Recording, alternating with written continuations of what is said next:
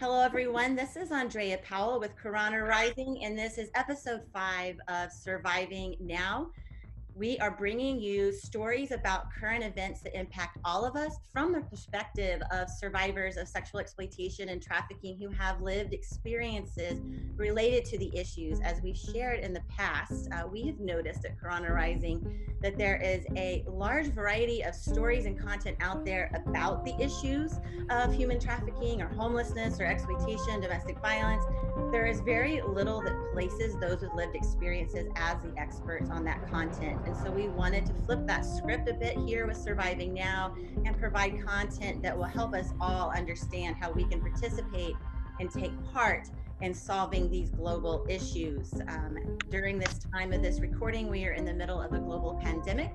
And something that I have noticed, and I know many of our team members at Karana Rising have noticed, is that there is a large increase in the presence of homeless individuals who are walking throughout the nation's capital and around the country um, and doing a little bit of research for this episode, I learned that there is an estimated 4.2 million homeless youth so we're just talking children and youth, not other adults, uh, estimated throughout the United States with an average of about 41,000 unaccompanied youth each night uh, between the ages of 13 and 25. Uh, and that's 41,000. That's actually more individuals than who grew up in my hometown, uh, just to put that into context. One in 10 school children in New York are homeless.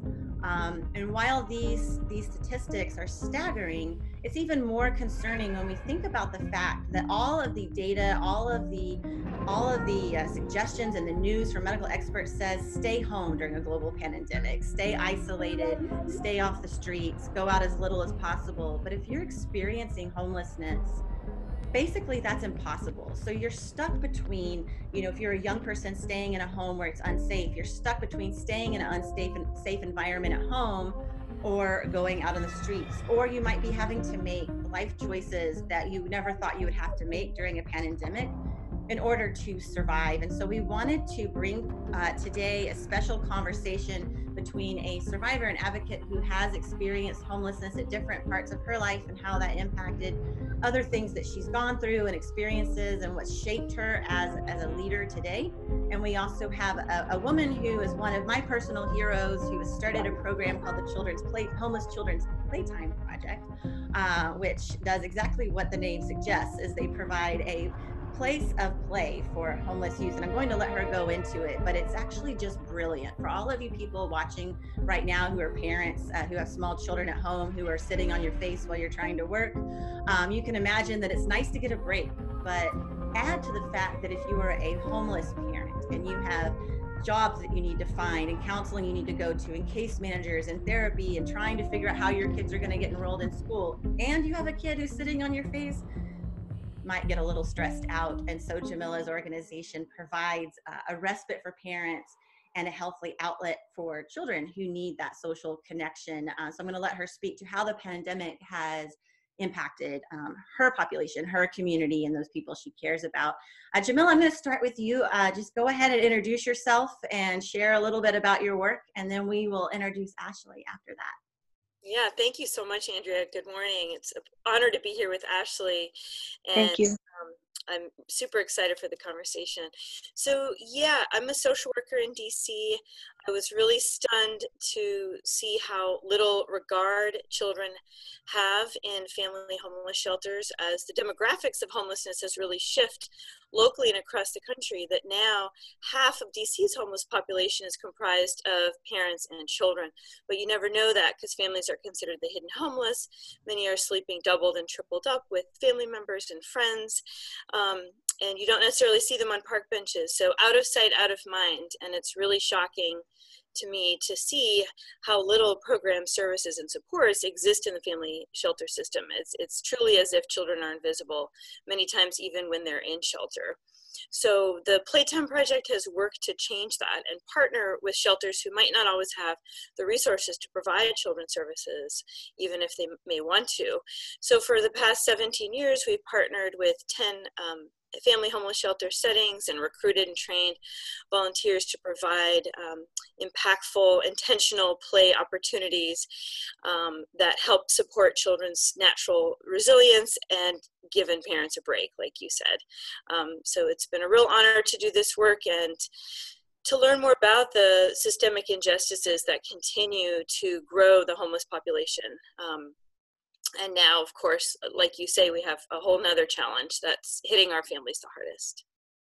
Thank you so much. And again, just so appreciate the resilience and the, the work that you do. Ashley, uh, i love for you to introduce yourself a little bit for, for the audience too. Okay. Hi, my, can you guys hear me? Yes, we can. Okay, hi, my name is Ashley. I'm um, a survivor of human trafficking. Also, I'm um, a lab advocate for Karana Rising. Um, I've been personally known Andrea for nine years. Um, I've been with Karana Rising since they first started. Um, I can touch a lot with this subject as well as um, being a survivor and including with this pandemic and including being a mom.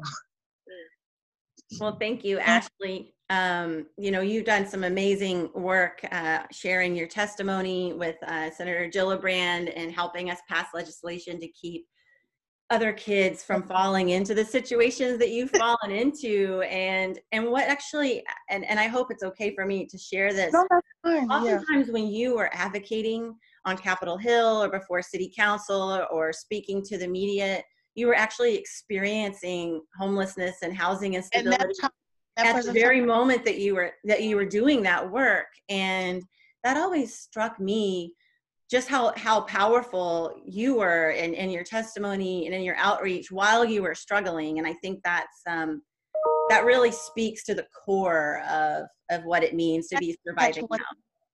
Can i just say one i kind of like to touch bases on what Jamila said, like I, I also kind of feel like when people think of homelessness, they think of people outside, you know, or sleeping in parks and, and, and, you know things like that.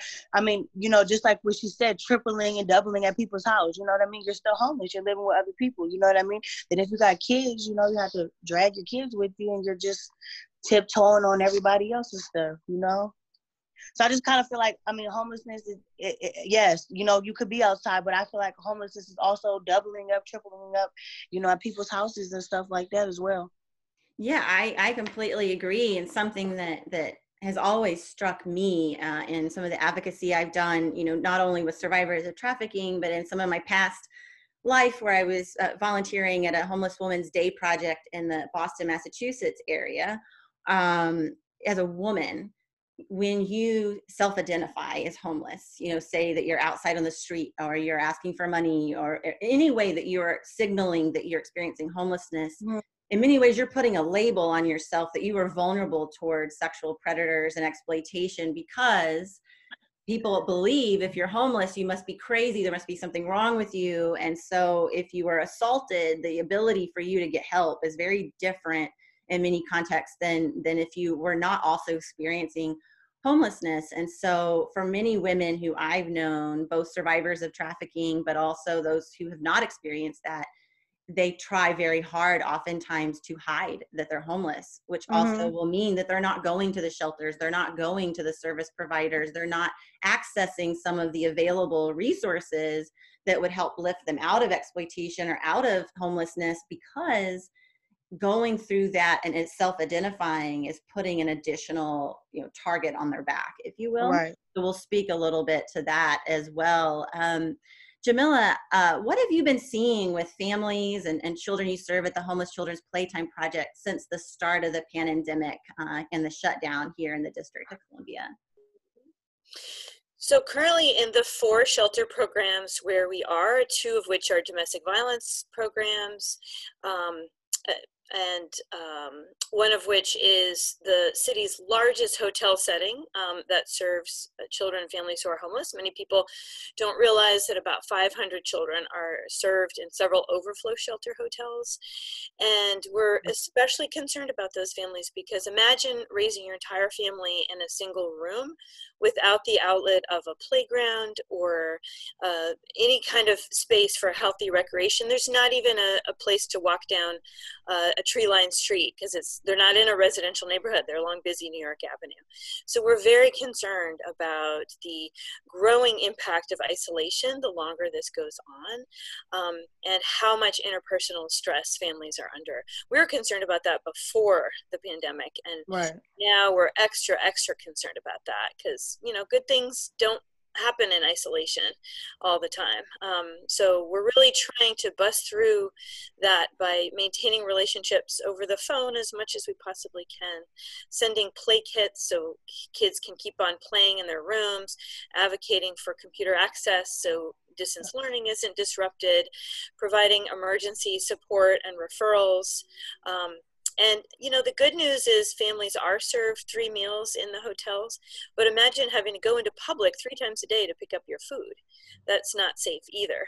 And then in the DV shelters, um, the families have to trek out to get food and they're facing the same empty shelves that the rest of us are facing on top of piling your kids onto the bus and and making that that perilous journey. So we're seeing a lot of just struggles meeting families' basic needs. Um, and those families fortunate enough to find housing and moving, it's also no picnic, of course, moving during a pandemic. So there are extra challenges there as well. So we have a lot of concerns that, you know, everything's harder when you're homeless and everything's harder when you're in a pandemic. Yeah. So, are you seeing, do you feel like there's an increasing number of families who are now experiencing homelessness as a result of the pandemic? I believe we're going to see that wave hit um, in the in the coming months and years. Um, mm-hmm. it's just staggering reading the national statistics of, of how many folks are falling into unemployment and job loss. So I I think that this the trends are really at odds with the city's determination to reduce homeless numbers. And they were going to phase out of the hotels at the end of this year. And I don't think anyone thinks that's possible now. So we're definitely imagining that there's going to be a, a wave coming of increased family homelessness. Yeah, I, I can definitely imagine. I, I have concerns about that as well. And, and just thinking about, like you said, the long term residual effects not only of the physical homelessness, but also thinking about what children and families are going to be living with after things begin to resume and, and we're expected to get you know out there uh, in, in the world if you will. Um, ashley you've survived so much and i honestly don't even know where to to begin uh, to say how much i admire you for this but but what was your life like you know as a young person the first time you experienced homelessness what what drew you into that state like how did i get to be homeless mm-hmm. well you know as a as a being younger um, i was having a lot of family problems and i ran away and um, you know it to be honest, you know, like if anything, like I felt alone. Like I didn't feel like I had my family. You know, that's another reason why I did run. You know, um, things were happening inside my home um, that that you know normalized families shouldn't go through. Um, you know, I was scared. I was I was going through a lot of things within my inner self. Um, it was really scary you know it was i'm not gonna lie and i feel like you know people like you know certain people they look at things like oh well just like in the beginning and i always would touch bases on this even even when i first started before Karana Rising before then and things I, I like you know certain people think that people choose to be homeless or people oh well she's out here so she chose to do this or she chose to be where she is you know um it's her fault why she's here or why she's out here in the streets it's her fault why um she was victim to human trafficking, you know? And, and sometimes it's people's first instinct is to run and get away from that. You know what I mean? And and, and that's how it was for me. I, I felt like I had to run to get away from where I was. I felt alone. I was sad, you know. Um anybody that that like you said you know you know willing to to to give your hand you know I, am not gonna lie I, I, I took it just because you know like i'm out here i was out there I didn't know what else to do. I didn't I couldn't call nobody. I was scared to call the police and ask the police for help because I'm like, no, they would take me right back home. Mm. And, and or they like, oh, she's young, she's rebellious, she, she don't want to listen. That's why she's doing what she's doing. But like, no, there's a lot of inside things going on. And I, uh, yes, and I obviously know you well and know some of that too. Right. But I, I one thing, a couple of things I wanted to share as we continue is there that that term runaway is always really bothered me because that implies blame on on the child when you know Right. my experience Right. i've never met a young person who said you know i ran away because i just thought it would be a barrel of laughs to be on the streets at night and figure out where to get food um, or you know couch surfing is just exactly what i want my life to look like no you know so I, I you know i often think it's not that someone ran away it's that circumstances pushed them away Right. Um, and and I, I worked with a, a young man once who was a survivor of trafficking, and he said, "I didn't run away. It's just that when I left home, nobody went looking for me."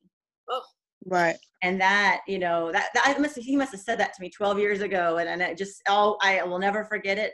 Um, he was doing headstands in the middle of Sasha Bruce in the living room and talking to me about this, and I was like, I can't believe that one of the most profound things I've ever heard was told to me by a 17 year old in the middle of a headstand uh, eating Doritos. but, but that's like, it was like this crazy confluence of things. But he said it so casually as if it was accepted. And I think we as a society, we can't accept that as normal. Right. Using that language and that narrative. Um, you know, what are some of the challenges, Jamila? I know you touched on this a little bit, but what are some of the challenges that you're seeing for kids who are living in hotels or shelters and, and what they're expressing to you and to your team? Mhm. Well, um, like the two of you, I'm I'm also a parent, and every day I keep thinking about the kids and the families that we serve because, um, as a, a, a housed individual with um, toys and games and all kinds of things to keep kids busy, I'm tearing my hair out every day and having a really hard time keeping my kids occupied. And one of the first things I notice is how pent up they get without um, having an opportunity to exercise, especially on a rainy day when they're stuck inside. Yeah. And how on earth are we expecting hundreds and hundreds of children to grow up as healthy young people without being able to go outside and run around? There's literally no safe place for them to do that. Um, so, as as we're coming into the summer, I'm really curious to hear what the plan is to help kids keep keep kids engaged over the summertime. Like, what if they never get a chance to go to the pool or go to a playground or do something productive and positive? What if they continue to be stuck indoors all summer long? Um, so that's my biggest concern because kids can't. It's not just not natural for them to be pent up in a single room indefinitely. Yeah, and it, it causes a lot of stress. And I know a lot of my uh, family and friends with small kids or younger kids have said their kids have actually been regressing behaviorally to younger ages because they're stressed out and they don't know necessarily how to express that. Um, and it's hard to create structure if you're also feeling unstable yourself as someone would Right. be if they're staying in one of those hotels. Um, you know, something that struck me, and this is actually not a statement against uh, the choices that the, the district has made. It's, it's more just a, a fact of the matter, if you will. Um, but a lot of the hotels up and down New York Avenue, unfortunately, are real hotspots for sex trafficking. Yes. It's where traffickers recruit. It's where they conduct their exploitation. It's where buyers of sex know to go. Um, in years, Mhm. in my years of doing street outreach in that area, it would take me not less than five minutes to find To someone find- who needed help when yeah. I get over there. So that's Mhm. the area now where we have a lot of homeless kids spending time. And you know, as someone who works in the area of anti-trafficking, I my first reaction is like, you know, no, you know, like this is a horrible idea. But I understand, you know, there, this is the reality that we're in. Ashley, um, you know, to that point, what role did homelessness play in in leading you into a trafficking situation? That's how I got involved, just like what you said, and and that's how I got involved in trafficking. I was homeless and I had nowhere to go. Um, a um a hand was reached out to me and, and was asked, you know, are you interested in making money? And you know, I agreed, and I, you know, I, I was hungry. I needed food. I needed clothes. You know, I needed somewhere to stay. I was going just different here and there, you know, and um that's exactly how I got into human trafficking. I met my first pimp and everything, which was a high profile case afterwards. But Yes. yeah, Well, you know, I don't like him Um, so, and, and, usually if I have an opportunity to, to trash talk him a little bit in the media, yeah. I turn that down. Um, but uh, I won't say his name here, but I will say that he, he took advantage of a lot of young people. a lot. sense of family. He, he played a father role when he was nothing, nothing like a father should be. Um, you know, Jamila, uh, kind of shifting gears, you know, talking about all these challenges that homeless families and children are facing, particularly, you know, I'm thinking a lot about those who are in hotels um, and getting out there and trying to get food. And I, have been trying to connect uh, survivors I know to to food not necessarily mm-hmm. survivors who are homeless but um, i have this grant program that i'm really appreciative of but i'm required to get gift cards that are from grocery stores i can't send cash up i can't do a visa gift card i have to do the store um, and so it's like some kind of tetris for me to pull this off with these different cards and i've actually gone to supermarkets in my neighborhood and then ubered the food to other people and the uber driver looked at me all kinds of weird. I'm like look i'm your own i'm like a personal uber eats. I just you know. Sorry. And so um but it's it's so you know i'm thinking like if, if it's just me with a handful of survivors i'm trying to do this for how challenging it must be for you and your team. Um, but what are some ways your group is shifting right now yeah, so uh, like you, we found food insecurity to be one of the biggest issues that families are telling us when we're talking to them on the phone. And it's not just families currently homeless, but those that have just moved to new neighborhoods and they're like, I don't even know where the grocery store is. Like, my cupboards are bare. I just moved here with my kids. I really need some help. The food stamp office is not calling me back. There's some kind of a problem. And we have noticed that with a lot of public benefits offices is things have kind of grinded down to a halt. There's a, a lot mm-hmm of um, bureaucratic extra uh, standing in line that's happening right now for families to get their basic needs met. So we um, that emergency resource is so helpful. So we're able to sometimes email them a Target gift card that they can use right away to try to stock up on pots and pans and essentials that they need when they move, um, as well as as reach those um, families that are food insecure as, as quickly as possible. So it's never something that we ever imagined that we'd make that kind of a pivot but um, we really these times are calling for such creativity and innovation and obviously we just need to meet uh, families where they are and if that's what they need that's what i think all of us need to go out of our way to provide um, to take away one one more concern um, but again the longer this goes on a $200 gift card isn't going to last indefinitely um, so I'm really hoping that we as a community, um, beyond charity, as we imagine compassion fatigue might set in, as this drags on longer and longer, there might not be as many folks willing to jump in and help. What can we do to change our systems to provide more support over the long term? Um, to help our families not just survive but thrive. So that's something I'm really interested in.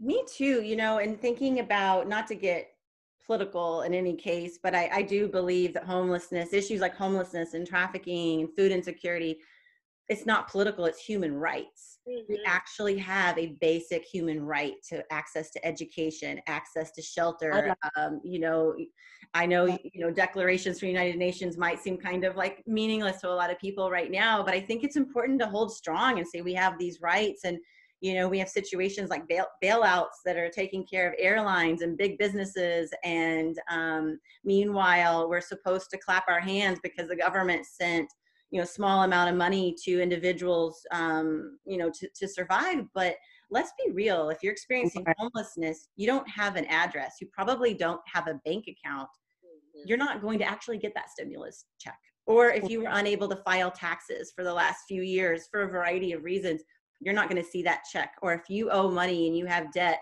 the bank has the ability to take that money. Um, we still have the Department of Education confiscating wages for those individuals who are defaulting on student loans while they're trying to survive. And so, you know, it's it's there's all these barriers. And you know, over the years, as I've worked with Ashley and others to try to help them get a leg up so that they can start to exit homelessness, it always seems like there's this one thing that, that like always stops the process. And um, Ashley seen me, you know, pitch a tiny fit. A oh yeah.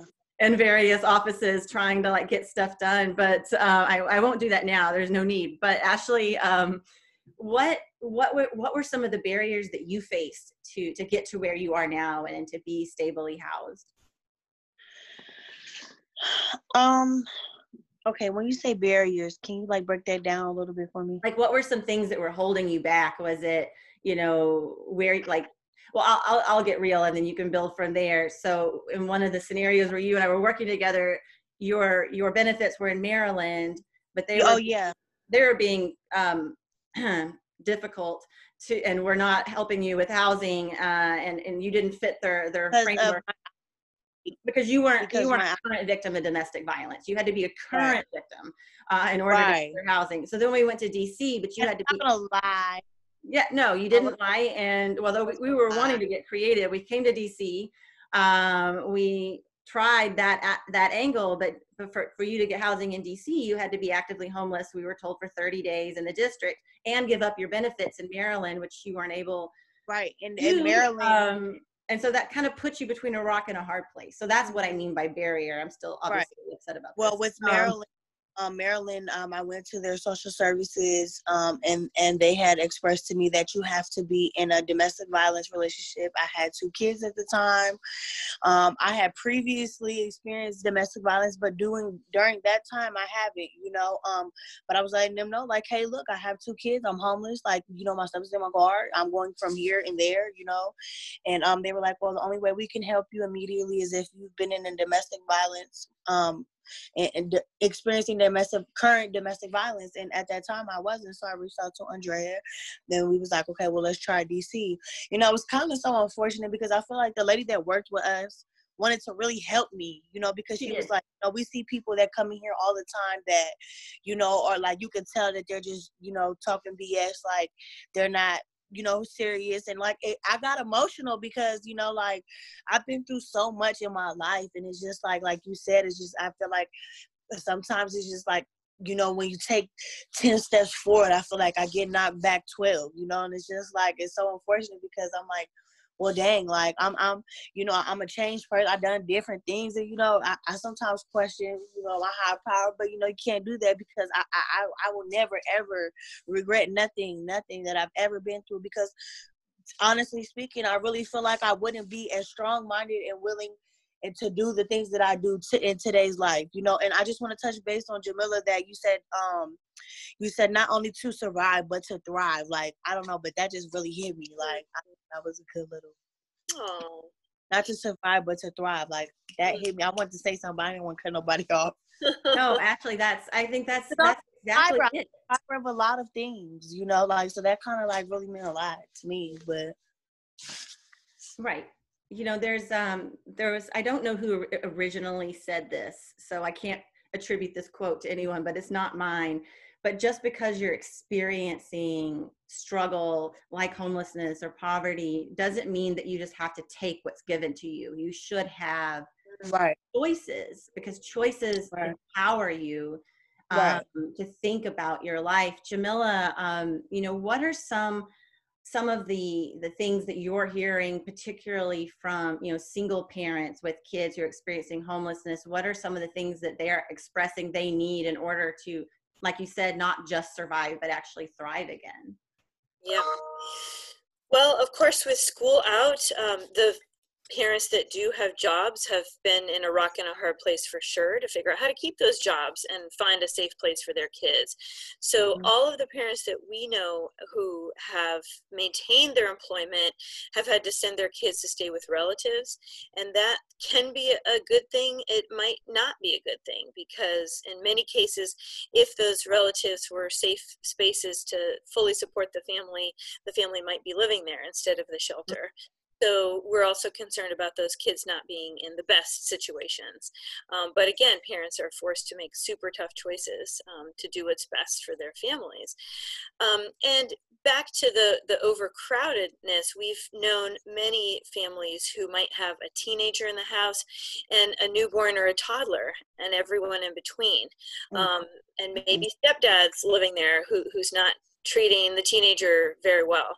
Um, so we've definitely known families who have had arguments in the wee hours of the night, teenager feeling like they needed to leave, that it just wasn't a safe space for them, especially with the stepdad in the same room as as everybody else. Um, and um, that was a similar scenario to um, what happened to uh, a young woman several years ago at DC General, who then ended up in a Los Angeles hotel room a victim of sex trafficking when she didn't feel safe being in that room with her stepdad and felt pushed out of that situation. So Andrea and I had the opportunity to work together to help help her find. That. Um, go ahead, Ashley. Oh no, I'm just saying. I know that that was right. I was just. well, I, yeah.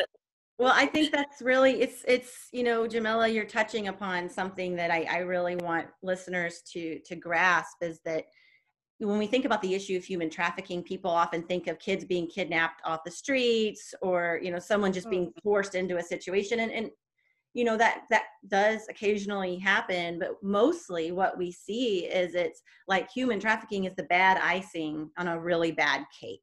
And that cake is made through homelessness, domestic violence, food insecurity, depression, loss, vulnerability. Just you know human trafficking at its core is about someone willing to exploit someone else's vulnerabilities for profit and homelessness uh, we did a study years ago i was uh, lucky to be a part of and that study effectively had me living on the staircase of another homeless uh, youth program called sasha bruce. Um, i was that lady on the stairs for like months.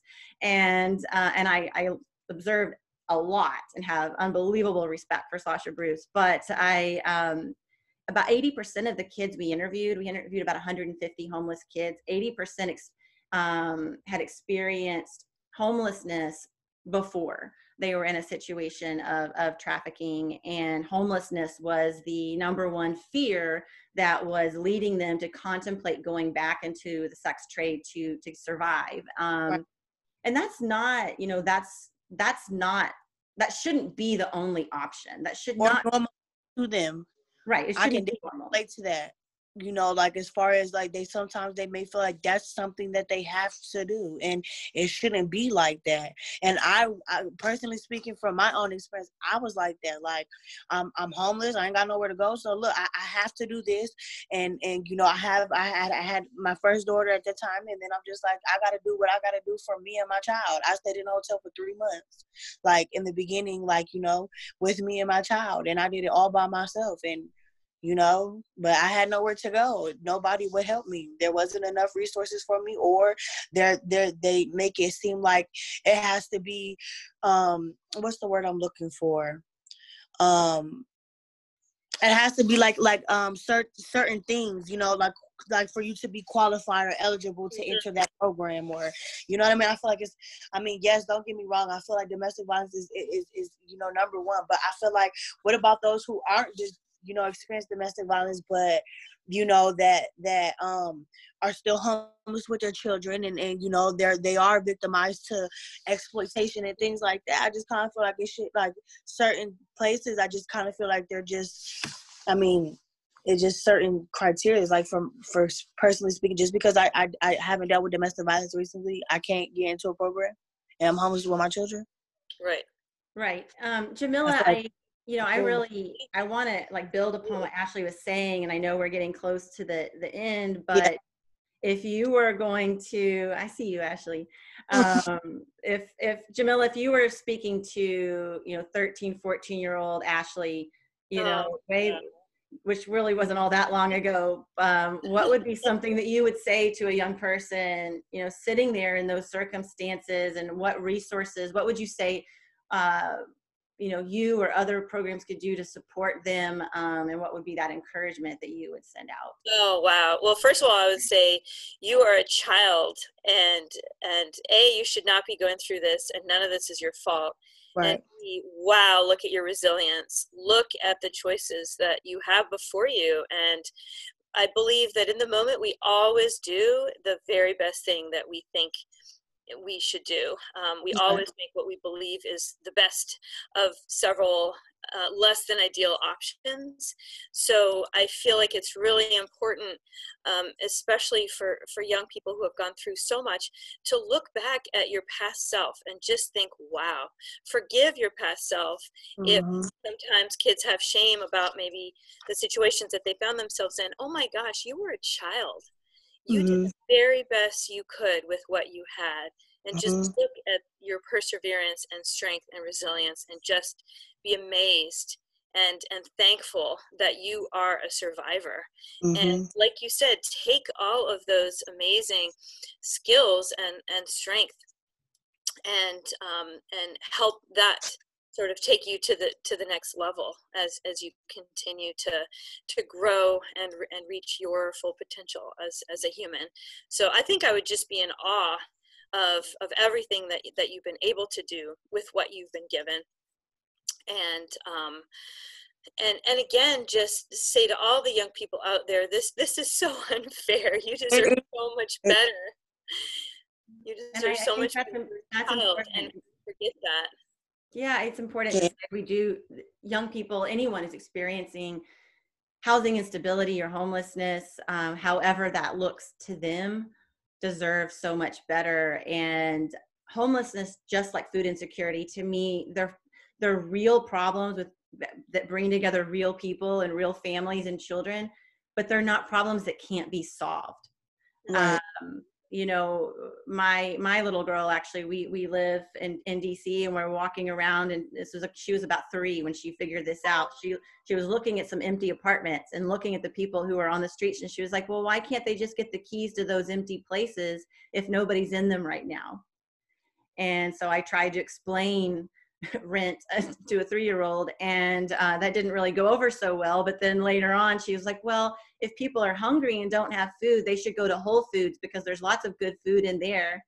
And i said well i don't to my knowledge that doesn't work that way but she i love the purity because she was right, right.